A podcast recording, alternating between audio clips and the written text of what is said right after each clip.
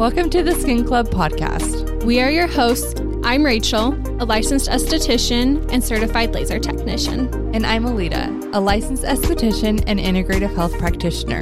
Welcome, Welcome to, to, the, the club. club. Hello. Hi, guys. Welcome back. Today we are really giddy because we just talked to the one and only Jan Marini. I'm so excited, guys. She's just like a wealth of knowledge and truly is just like an amazing person, but also like entrepreneur and business owner. It's her mind. I want it. It's insane. Yeah. So good. You can definitely tell how passionate yes, she is totally. and just how knowledgeable she is. Yeah, she's so cool. You guys are going to be seeing a lot of her on the podcast here soon. yeah, she's our new bestie.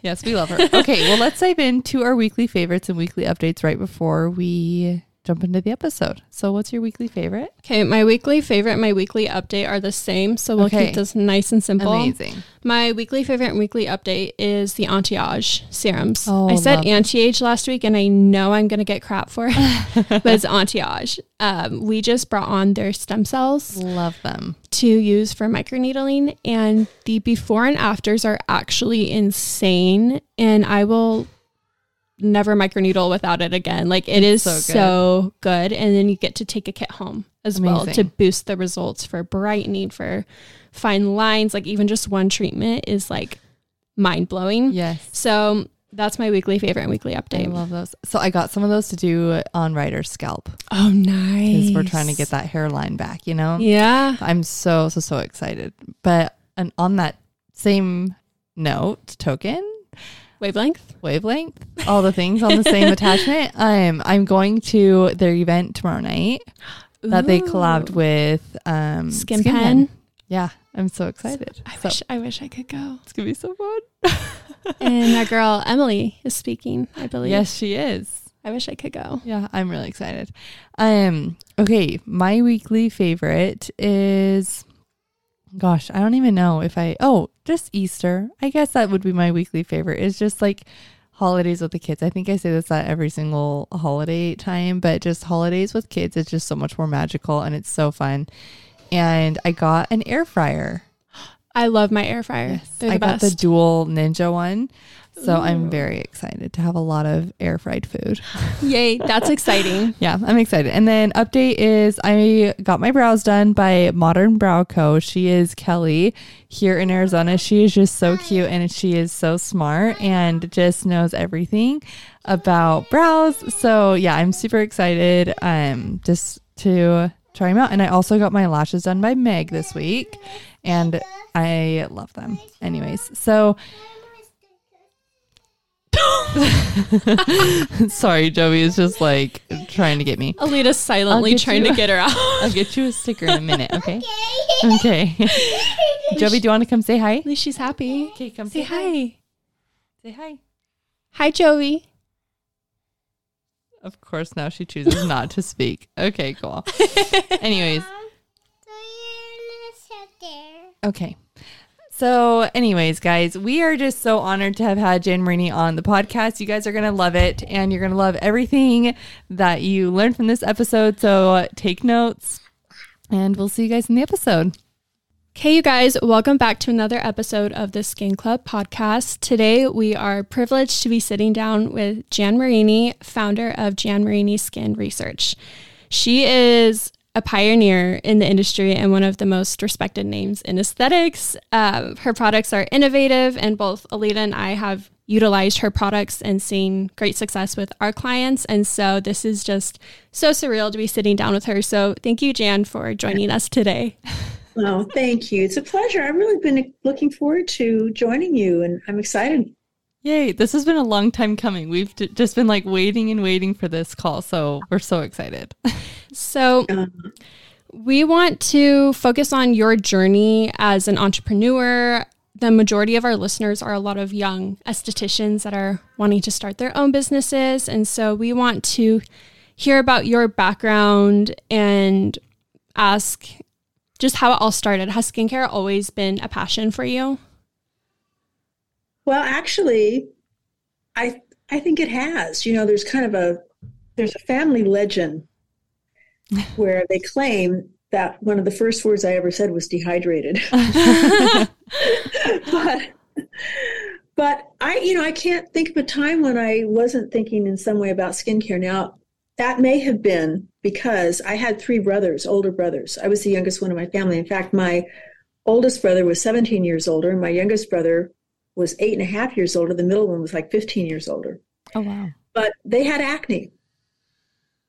And it, and my oldest brother probably had it the worst. And for some reason, well, I, I shouldn't say for some reason, it's obvious why it would sort of be a concern. And since it runs in families and people can inherit it, it was something that was on my mind. And so I thought about that a lot. And I was very fortunate that as a teenager, I was in the one to two percentile. I never had an acne lesion. Oh, Wow. my Never, ever broke out. And when I was 19, I developed severe cystic acne. Oh, no way. and I became a two time Accutane failure. So I was in one of the last groups. There was sort of a test group with Stanford University just before Accutane was actually uh, approved for full use, full prescription use. And then I was on Accutane again about a year and a half, maybe almost two years later. And so when you say you fail Accutane, um, it's not like your skin doesn't get clear but Accutane is not a cure for acne. And it, you go into remission, and remission could be six months, remission could be a year, it could be five years, 10 years, 20 years.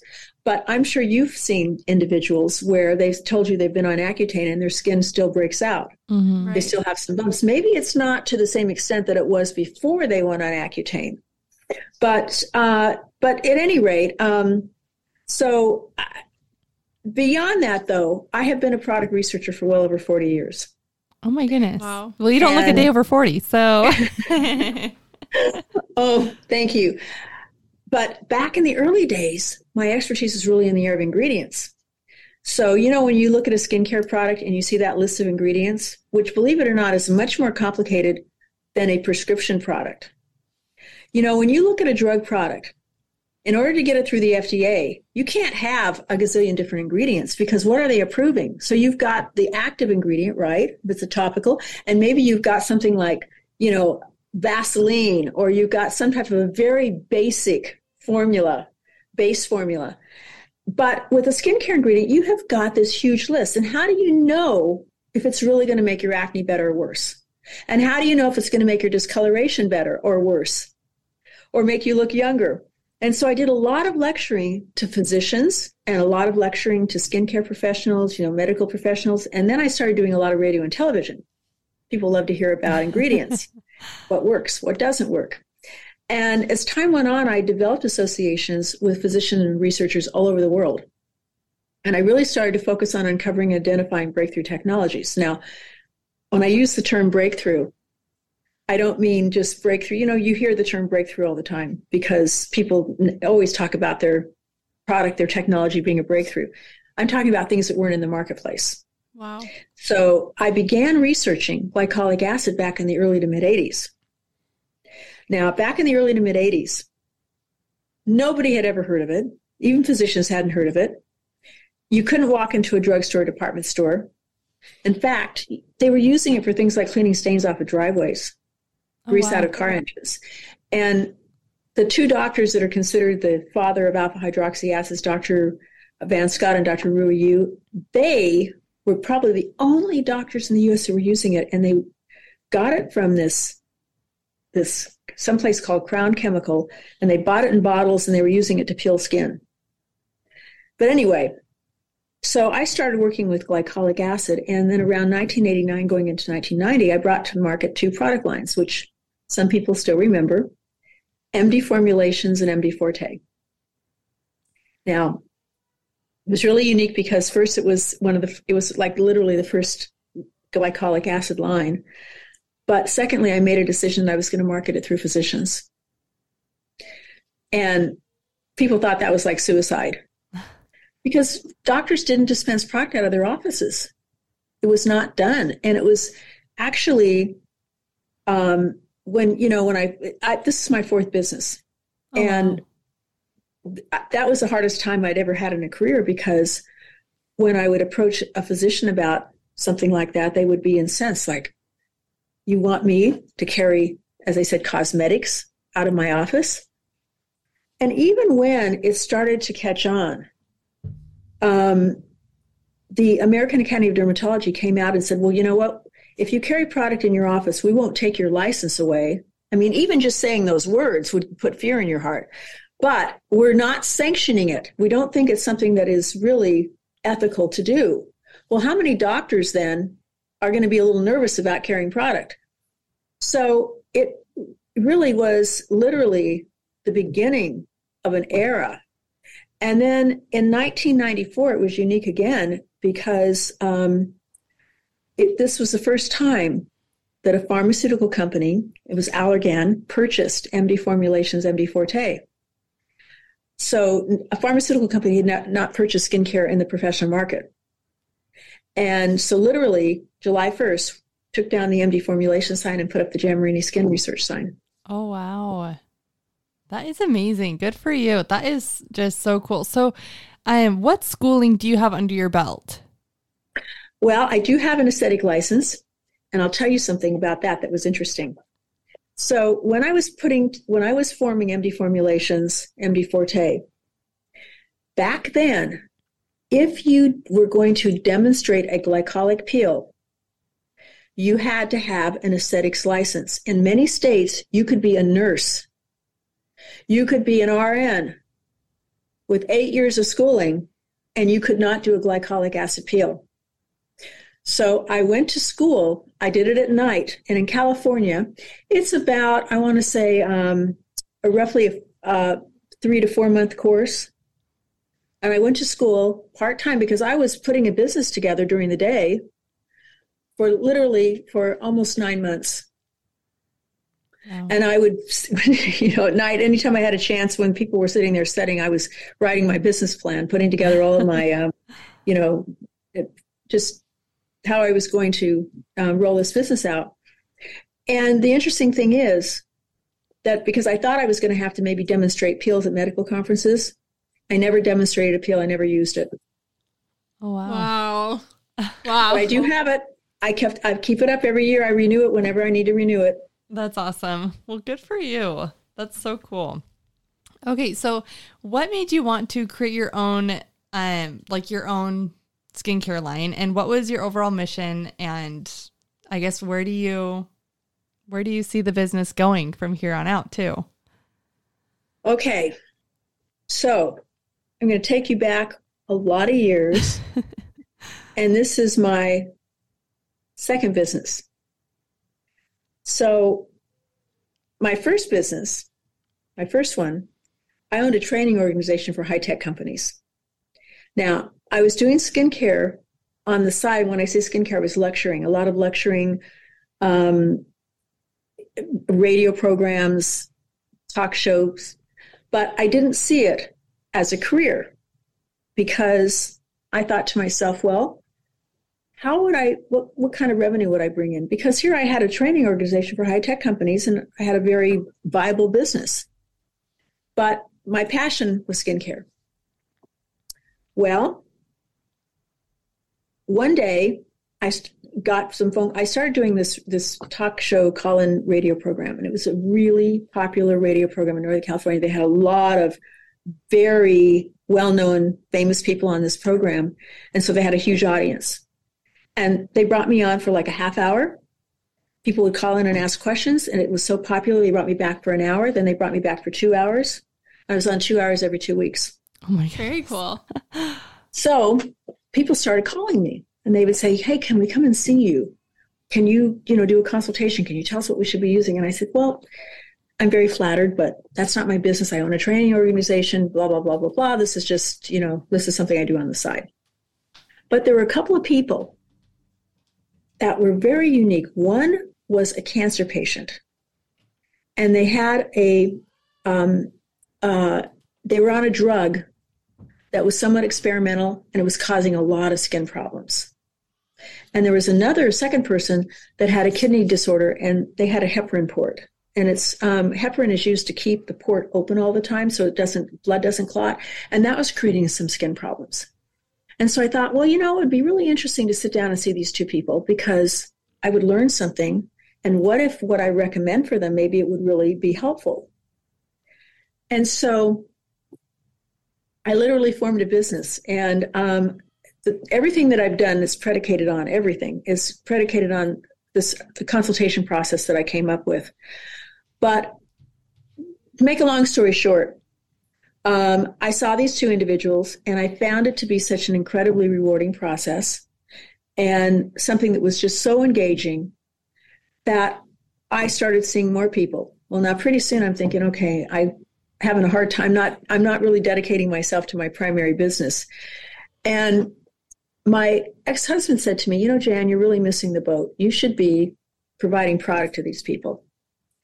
And I was incensed. How can I provide product? This is a passion. This is something this is like this is like like missionary work. You know, I can't then I wouldn't be objective. Well, I actually ended up um, coming up with mixing bases. So, you know, when you, if, if you're a chemist and you're going to uh, make a product, you start off with a mixing base and you, ma- you make your bench sample by hand. So it's no different than following a recipe. And I came up with extracts. And so I had all of these things and I actually made products literally from scratch for people. Um, and then I, and, and, and I will tell you, as far as the revenue part of it, you know, because I was so worried that I was going to somehow not provide the same type of potential that I did with my other business. Um, I saw two people in the morning and two people in the afternoon. So it wasn't like I was, you know, working, seeing eight or 10 people a day. And I, um, I didn't work weekends. And at the end of the first year, after cost of product, I was going at the rate of over a million dollars a year in profit. Oh my wow. goodness. And this is one of the reasons why I stress the consultation process. It's magical. This is one of the reasons why I stress um, that particular way that I did my business. Because, it, and by the end of the second year, we were going the rate of over $2 million a year profit only. And then I decided to start MD Formulations, MD Forte, which was like putting money down a deep dark hole because that's you know that was a whole other um, business venture, but um, but it, it really is it really is something that is substantial and it's COVID proof. Yeah, that's yeah. amazing. That's so cool that you were able to take those two situations of those two people having those skin issues and kind of take that into your own hands and kind of be the fuel for that. That's a really cool story. What was in your line? What was your very first product that you came out with? So, um, so first I was, you know, I was mixing these products, these bases, and then I, it was literally like a recipe. And so when people reordered, I actually had an assistant that would just, you know, mix product. But when I actually started coming out with products, it was glycolic acid. Yeah. And and and in the beginning, I actually mixed those. Um, but you know, eventually, then I had to go into manufacturing and go down a more traditional route. But that was the when I really did it commercially on a much larger scale. It was glycolic acid. Amazing. That's so cool. Um, and I'll tell you something. You know, um, to this day, I have never had anybody put financing into my business. So a lot of times when you hear about skincare companies being sold and companies like Skin Better Science or Alastin or something like that, they usually have they can have hundreds of millions of dollars that have been invested in them. I've never had a penny invested in this company. And I don't believe in five-year plans because I don't know what's going to happen in five years. I know what I can do today and I know what I can do tomorrow. I know I can get out there and I can I can work and I can make something happen. And I believe in something called proof of concept. And proof of concept is that it's a belief that I have that somebody can tell you you can't do that. It's not going to work. Like I told you, everybody said it was suicide if I was going to sell products to physicians out of their office. It's not going to work. They're not going to do it. You only have to do it once. That's called proof of concept. All you have to do is find one physician that will sell product out of their office. And you know what? If you can find one, you can find another and another, and you can do it over and over and over again. And it gets easier as time goes on because you get better at it. And so, anybody that wants to start a business, you just have to get out there, you have to work, reinvest your money, and it's proof of concept. That's so cool. That's inspiring. that is so inspiring. Um, okay, I, I just love that because our next question was actually going to be like, what advice would you give to someone like interested in starting their own skincare mm-hmm. line? But I feel like that kind of ties. But do you have anything else that you want to add on to that? Well, I'll tell you something else. You know, we always think about it, you're going to have if you're going to do a skincare line, you want to have the best product. Nobody ever, nobody will ever go into your business and say to you, "Oh, we have the second best product. Would you buy this? It's the second best product. These guys have the best product. Everybody has the best product, right? Right. And it's hard to differentiate because you look go on go on TikTok. Look at all the skincare myths. Look at everything that you know you hear out there about different products and things like that. So you could have the best product. You can have all the medical validation. But what you have to have is you have to have the best company. And what that means is, is that you've got to help your resellers to be successful. You have to help them be revenue productive. You know, a lot of times when you start a business, it doesn't mean you're a business person. It doesn't mean that you have all that business acumen. And you want to provide the tools and the support to withstand all the challenges. I mean, COVID being one of many challenges, but being a challenge that nobody expected. And being able to truly help people to be um, incredibly successful and and and when you know, how do we measure success? Well, we measure success, we measure it with satisfaction, but how do we keep score? We keep score because you don't stay in business if you don't make money. And so being able to be incredibly revenue productive and and and that's something that I'm really proud of as we've evolved over the years is being able to truly, truly work with people in terms of partner with them and those business skills and helping them to be very, very successful. That's so cool. So, I have a question about formulation. How was that process like? Because me being a fresh SD coming out of school, learning that you can't mix certain ingredients together, and then seeing your products and being amazed, seeing your retinoid mixed with benzoyl peroxide mm-hmm. your um, salicylic, azelaic, glycolic mixed together, like all these mm-hmm. dreamy combinations and seeing them work amazing without irritation. How was that formulation process like for you? Because just as an esthetician, it is so amazing and works so great for my clients. Well, give you an example. Let's take duality, which is benzoyl peroxide and it's dual chamber product, benzoyl peroxide and retinol. So you have two chambers and you have two buttons on the top that you push and then you mix it together in your hand. So when you put benzoyl peroxide and a retinoid together in the same formula, they render each other inactive. So oh. if you oh. separate them out, though, they don't. And when you mix them together, you're not mixing them together and then letting them sit for you know a week or a month. So they're they're completely active at that point. So it was just a matter, you know, to me it was a, it was it was actually pretty simple. And I had physicians say to me for years, Jan, if you could just take these two gold standard ingredients and put them together, it would be this incredible product. And I thought, well, why not? You just separate out two, you know, the dual chamber. Um, but you're absolutely right because in a lot of things today, um, that very, very marketing marketing rhetoric is very challenging.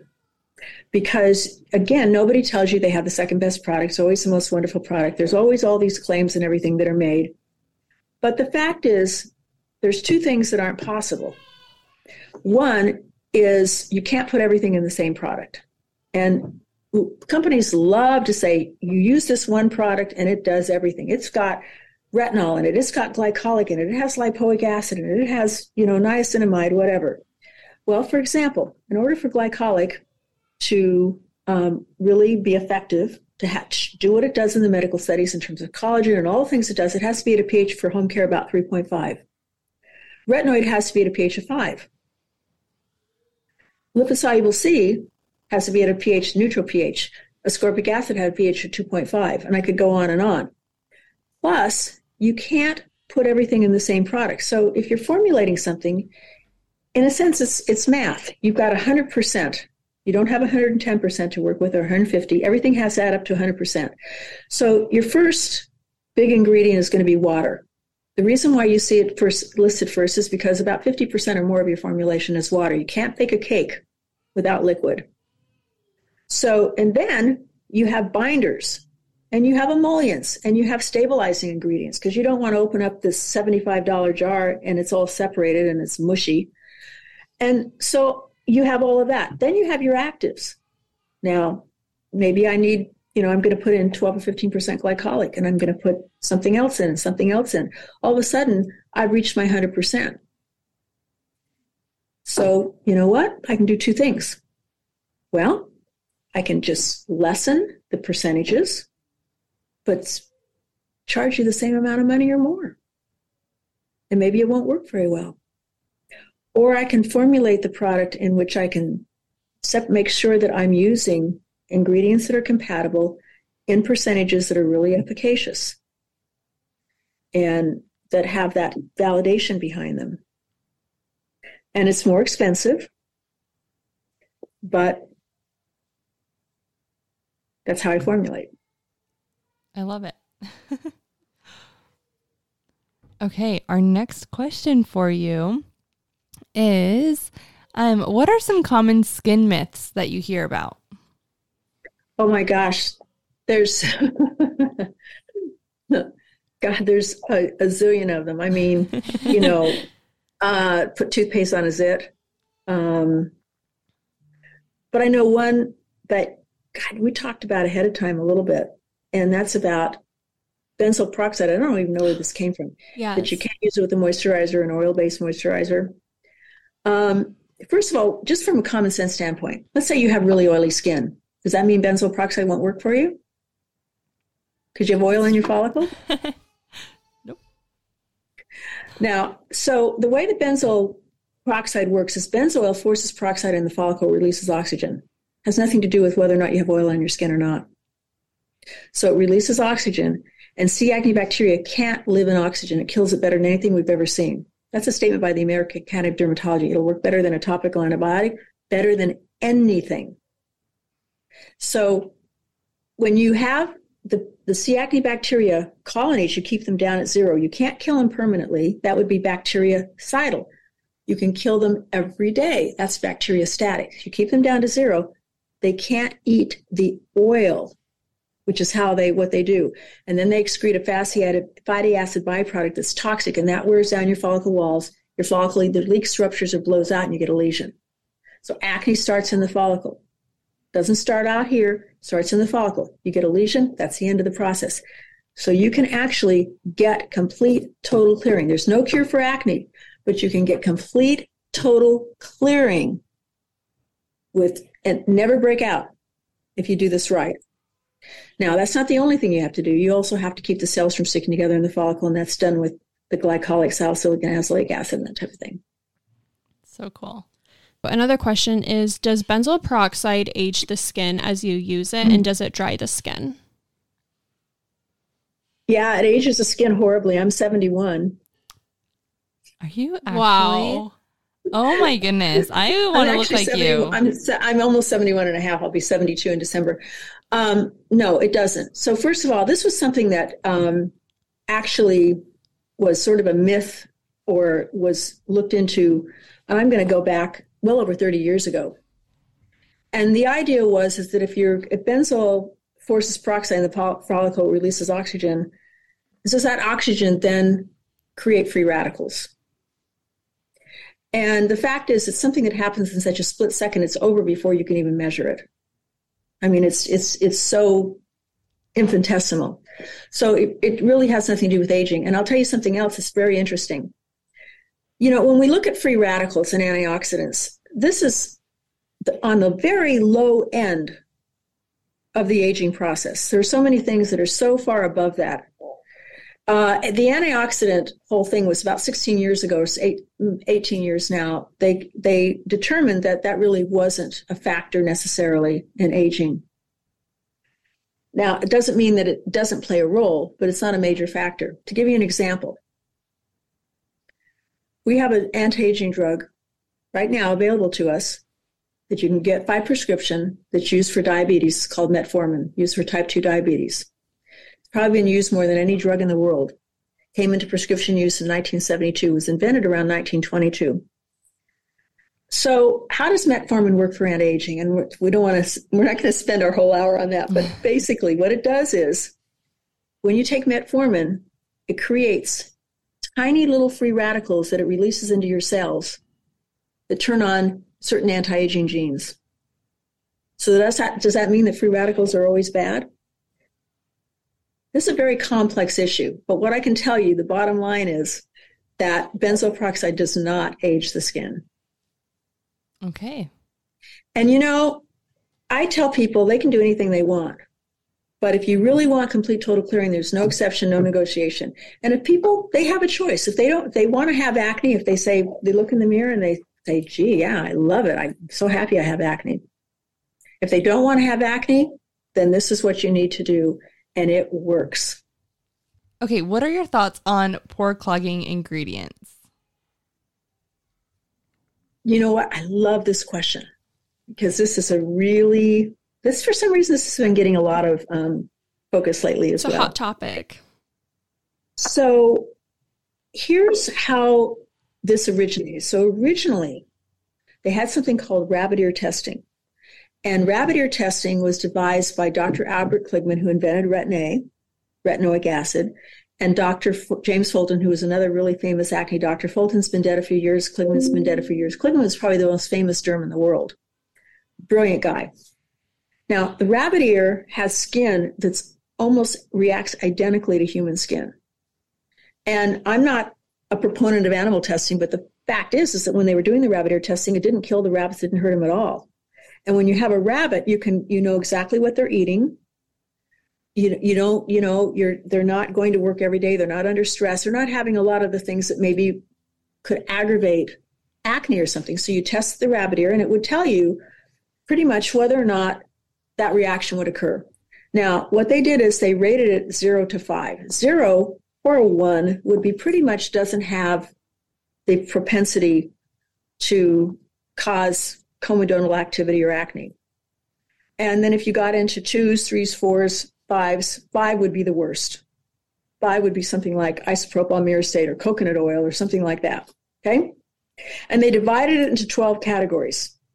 The 12 categories that they divided and came under the heading of lanolins, fatty acids, alcohols, sugars, waxes, thickeners, oils, pigments. So remember red dye, which some of the red dyes have been banned, but they used to be very comedogenic. Uh, silicone, sterols, vitamins, and herbs. So they had all these ingredients, all the things pretty much that you might use to make any of that, a product like that, and then they would give it a, a rating. Now, products can take weeks or months to create pore clogging comedogenesis.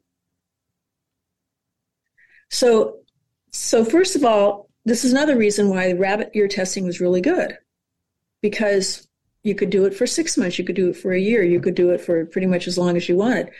And think, I'll give you an example on comedogenesis. In order for an acne lesion to form, it starts with a, comedo, uh, uh, a comedone. You can't have an acne lesion without a microcomedone. So that's a microscopic clump of dead cells sticking together.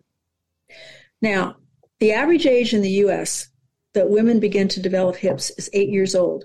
The onset of puberty is not men- it's not measured by menstruation, it's measured by breast development. So you could have a little nine-year-old girl with budding breasts, she's in puberty. She can be developing tons of microcomedones because they can sit there for days, weeks, months, longer. Sometimes somebody says, Oh yeah, my acne's gone, I cured it. And then three years later, they're breaking out again because there's no cure for acne. The microcomedones can be dormant. So that little nine year old girl might have perfect skin when she's 10. perfect skin when she's 11, but she's got microcomedones. Then all of a sudden on her 12th birthday, she wakes up and suddenly she's breaking out. So it can take that long. And just because you use something that's comedogenic doesn't mean you're going to break out tomorrow. Now, you could break out very quickly, but you could be using it for a long time and say, oh, it can't possibly be my makeup. It can't possibly be that moisturizer. I've been using it for six months. So it can take that long. So when you do testing, you have to take that into consideration. Now, the other thing is that some ingredients can become comedogenic when you combine them with an individual's own enzymes or their own chemistry. So it it takes a lot of of research that goes beyond just testing. Now here's how and also some ingredients could be comedogenic in one product and not be comedogenic in another product. Um, so how is that ingredient refined? How is an extract? Give you an example with essential oils. A lot of essential oils in most products are are chemically um, extracted.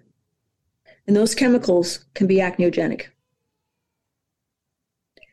So you have to cold press. And then beyond that, is that essential oil on its own comedogenic or is it non comedogenic? So, how they're refined, how they're extracted, what's the source of the raw material, all makes a difference. Here's how testing is typically done today because people get so upset about animal testing it's done on the back. Now, here's the problem with that the back reacts differently than facial skin. You have oil, oil glands. There are people that go on Accutane and their face clears up and the back doesn't. Back can be very different than the face. There's no controls on diet necessarily. So you might have one patient that eats, that drinks, that takes, that drinks a lot of milk. Milk causes acne. That's concluded. That's conclusive. It was done on 40. The study was done on 47,000 nurses and a whole bunch of other people because we milk cows when they're pregnant and they produce steroidal hormones. And I could go on and on about diet and some other things that play a role. So here you might have somebody who's drinking milk, somebody else who's not. And the tests are done by third party labs. So there's labs for hire that you can have tests done on wrinkles, on acne, and anything, not physicians. And not only that, but we, what we found is that each lab can have a whole different way of doing it. So it's not consistent. There's no law that says it has to be done a certain way. Um, generally, these tests are four to eight weeks. Wow. So again, are, do we really see everything that happens in four to eight, eight weeks? No. It may take longer than that for comedogenicity to appear. And again, there's no standardized testing. At the end, what they do is they take a biopsy and then they decide whether or not it could be comedogenic. So I, what I like to go by is I like to go by the old comedogenicity tables that were done on the rabbit ear testing. And I don't like to use anything at all that appears to be in any way comedogenic. And then from there, you you want to formulate in a way that um, you would avoid that and use you know really high quality raw materials. Look at what's in. Sometimes you buy a raw material and it's in a solution, and it's the raw material could be I don't know whatever just any pick out any ingredient you want and some the things that are in the solution that you may not even be paying attention to that it's shipped to you that way could be comedogenic. Oh wow. Also, you cannot rely on something that says it's oil free. So many years ago, when oil free products came into vogue, it was like a miracle. It's great. Oh my God, finally, oil free products. Well, there's a loophole because oil free means that it can't have animal, mineral, or vegetable oil, but it leaves a loophole for synthetic oils. Synthetic oils are among the most comedogenic oils there are. Isopropyl myristate, isopropyl palmitate. I could go on and on. And then there's a lot of natural ingredients. People love coconut oil. That's that's a five. That's that's a horrid ingredient for acne. Um, and so I just I formulate. I just don't use comedogenic ingredients, and we one of the things that we're famous for is not only just aging and rosacea and things like that, but acne. So when people use our products, they manage their acne. So I think that it's obvious that we don't have things that are comedogenic. Yeah, that's very interesting about the loophole. That's something I have never heard before. Yeah. Now, today I have to tell you, companies are much better. I used to have to keep a list of foundations because people say, well, what foundation should I use? And there were a lot that were oil free that had bad ingredients. And you can't tell, it's not has nothing to do with whether a product feels thick or thin, because some of those comedogenic oils can make the product feel really nice and and and refined and, and really thin. Like, how could that possibly clog my pores? Um, but I don't have to keep a list anymore because really hardly any of the companies use things that are horribly comedogenic. Really. So there's lots of different choices. Yeah. Can you talk about the difference between comedogenic versus acnegenic? Same thing. Same thing. Okay. Yeah. So in other words, it's going to form, it's going to um, trigger the formation of a comedone. And you can't have acne without a microcomedone. So microcomedone, so when you touch the outside of your skin, you're touching the stratum corneum. It's a dead layer. And you shed that layer constantly. In fact, you shed about 500 million cells all over your body. You're just not aware of it. So you're shedding these microscopic cells. Now, when you look at a follicle opening, we call them pores, but they're really sebaceous follicle openings. You're looking at the opening into a long hollow tube. It's about as big as around as the diameter of a hair. Inside that tube, it's lined with dead cells. They're constantly shedding, shedding, shedding, shedding, just like on the outside of the skin. At the bottom, you have oil glands. Now, oil glands are not designed to keep you young forever. No, you can be really old and have a lot of oil and look really old. But what they do is oil glands push the cells to the surface, they sit there and they fall off. That's what's supposed to happen. And in acne, we don't know why. It's very complex, but the cells stick together, and the beginning of that process is a microcomedo. And that's where you get the term comedogenesis or acneogenesis. so you can't have acne unless you have a microcomedone. Wow. Okay. I'm learning so much. okay. Um, I have a question about rosacea. Mm-hmm. So I guess what is I know like your your specialty really like you're really great at treating it. So what is your um I guess like number one recommendation or tips or trick for a client or for an esthetician treating a client to help with rosacea?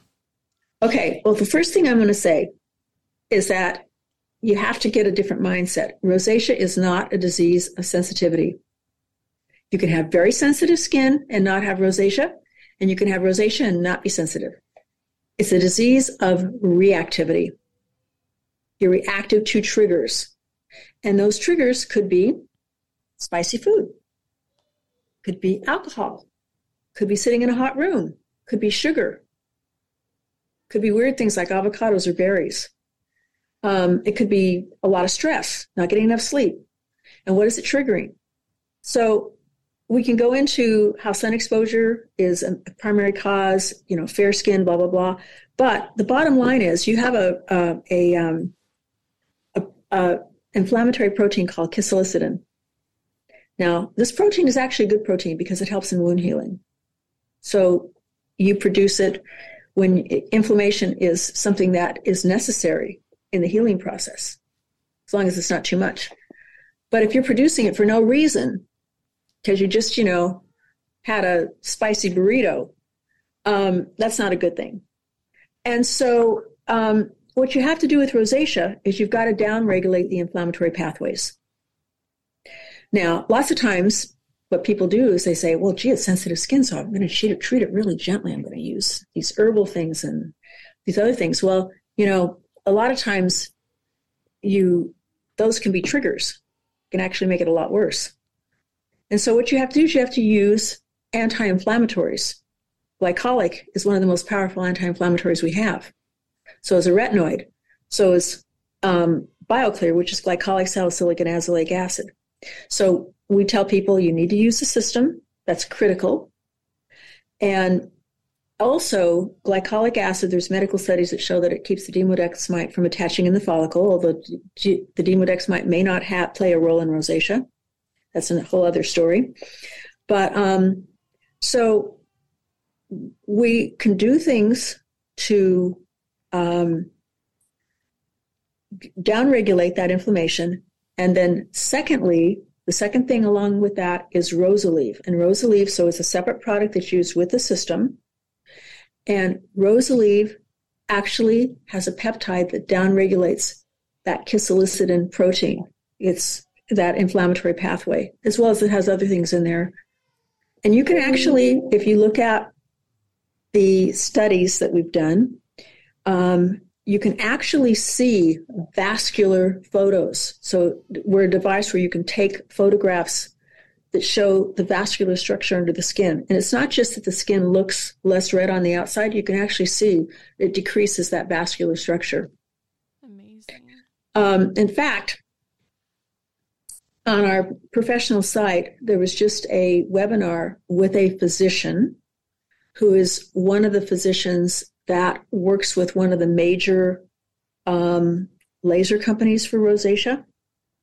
And this is a physician that didn't believe in skincare. You know, there's and there's a lot of physicians out there that just believe, you know, if you if you have rosacea, you use a device, you take a drug, you whatever. But skincare, that's not medicine. And so this physician, after working with our products, was completely changed. Oh, wow. And he actually did this webinar um, in which uh, he talked about the products, but also talked about how. And we have another study that was presented at the largest laser conference in the US, in which it showed that if you were doing something like IPL, which helps with the redness, the, the appearance of the telangiectasia, that you actually can get as good or better result uh, using the system with the laser. And say, for example, if you're supposed to do three to five treatments that you can get as good a result doing fewer treatments if you're using the system. Wow. That's amazing. That's so cool. Okay, let's see. Our next question is Do you think that icing the skin is beneficial? Um, you know, can be. I think it depends. For example, I wouldn't ice the skin with rosacea because extremes of hot and cold are, are not helpful but it can help with inflammation. Um, let's say you have an acne lesion, and you know when you have a lesion, that's the end of the process. You got to prevent them. So you, there's not a lot you can do to treat them, but you can kind of take down the redness or maybe the, the, the fact if they look sort of swollen with ice. So it can help with puffiness. Um, you you have to be very careful because ice burn can be an issue. Mm-hmm. Yeah. Yeah, that makes sense. Okay, so oh, I have a question about your vitamin C. It smells amazing. Love it. Um, what form of vitamin C do you use? It's not ascorbic acid. It is ascorbyl palmitate. Now, chemically, ascorbyl palmitate is L-ascorbic acid 6 palmitate. So you move one molecule of water and one molecule of acid, and you end up with the the um, ascorbyl palmitate. Um, and it's a stable form of vitamin C. So that's the form that we use. Awesome. And does a vitamin C have to be in an airtight container to work properly? That's another thing we hear a lot in the aesthetics industry. Better way of putting it is doesn't matter if it's in an airtight container. Okay, so first of all, let's talk about ascorbic acid because that's the most common form that you see.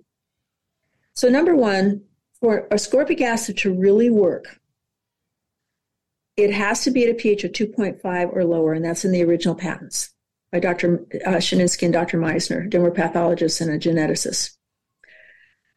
And about 50% of the population can't tolerate that, extensive stinging. Okay, so that's number one. Now, when vitamin C comes in contact with sunlight, with water, with oxygen, with air, it loses its efficacy. So if you have it in an airtight container, you can slow it down a little bit, but it doesn't mean you're not getting any sunlight absorption unless it's in a glaminate tube, and you don't can't typically put a liquid in a glaminate tube. So there's some cer- certain things that uh, that happens. And there's something that happens with ascorbic acid called redox. And what that stands for is reduction and oxidation. So oxidation is what happens when it comes in contact with, with, with oxygen. Okay. Redox is what happens uh, reducing when it comes in contact with certain other elements, such as a retinoid. So what you hear all the time, don't you hear? Oh, you should use your vitamin C in the morning and you should use your retinoid at night. Why is that? Why can't you put them together? Because they render each other inactive.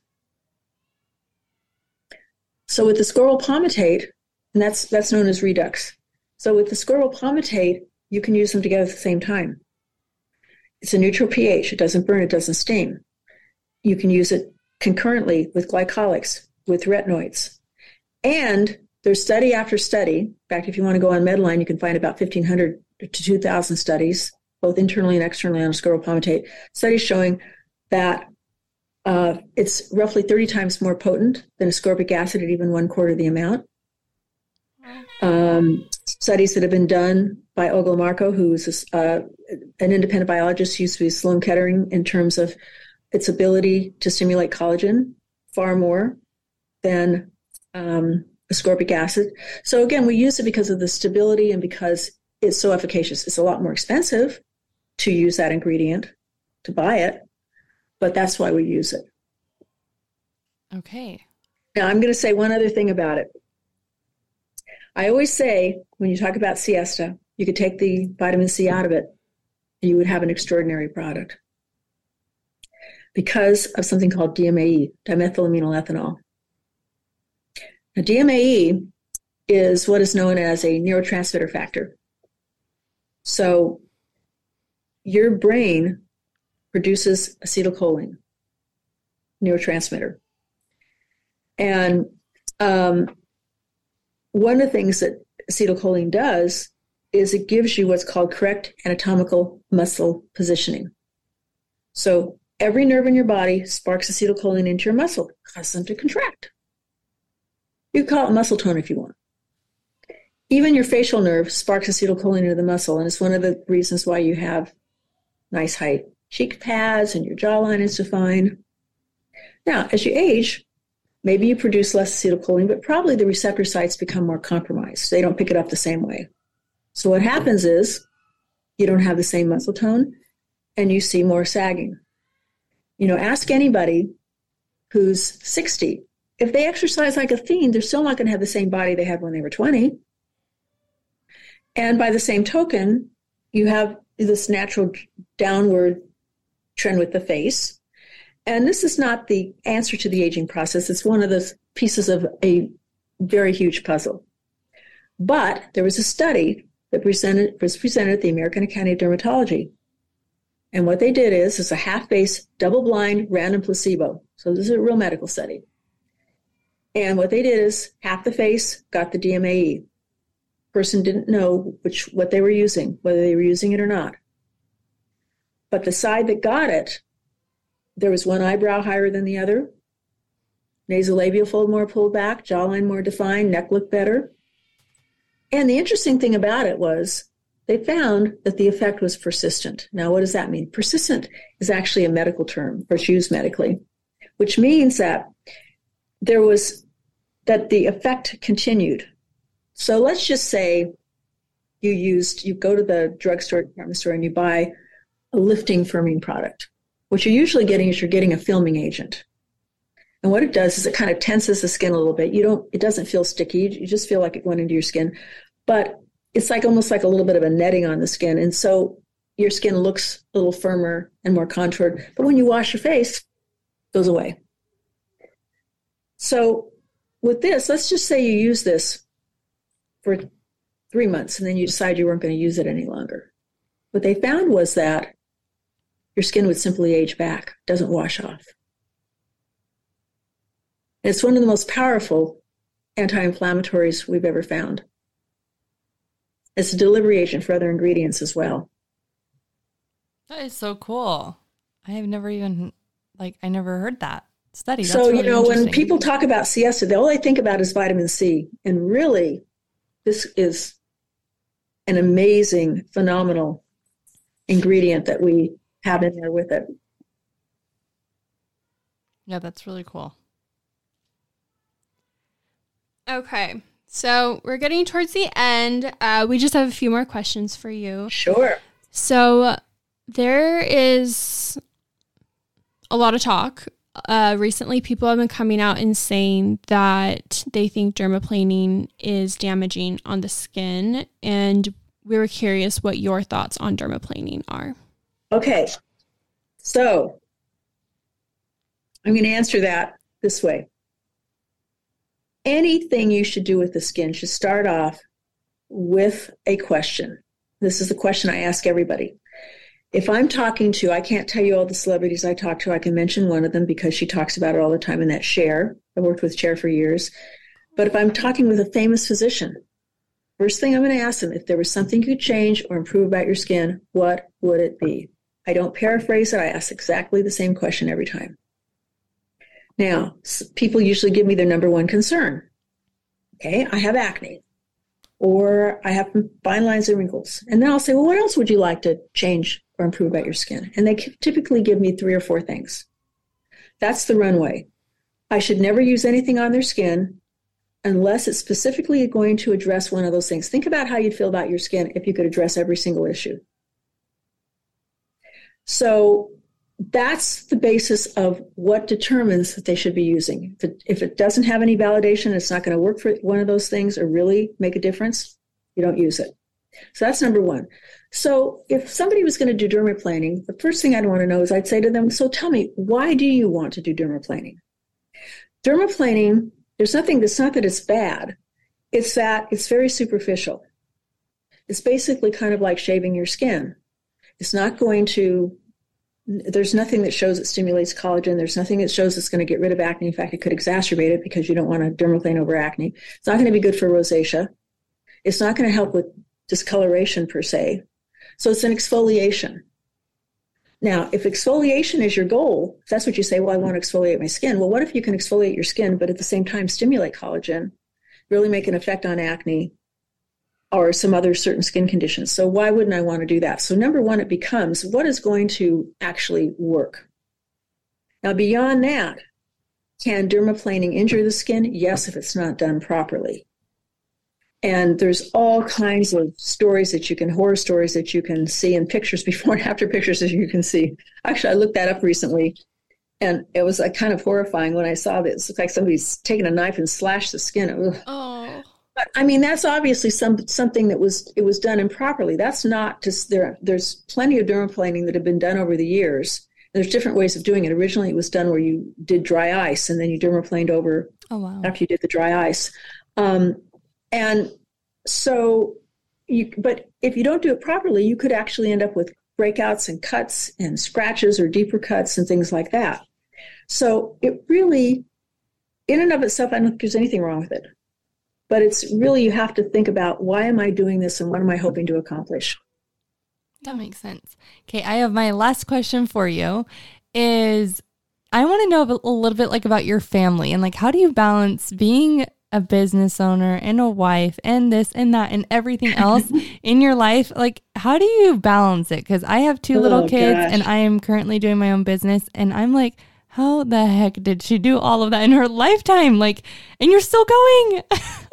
oh, how do you do well, it? You know, it truly is a passion. So that's that's number one. Um, that's a really good question. Okay, let me just think about that for a second. Because first of all, I don't have I don't have any biological children. I have two stepdaughters. Okay, but they're married. They have kids, um, and so when when I my husband and I we've been married almost, well, almost 28, 29 years. Oh I've uh, lost track.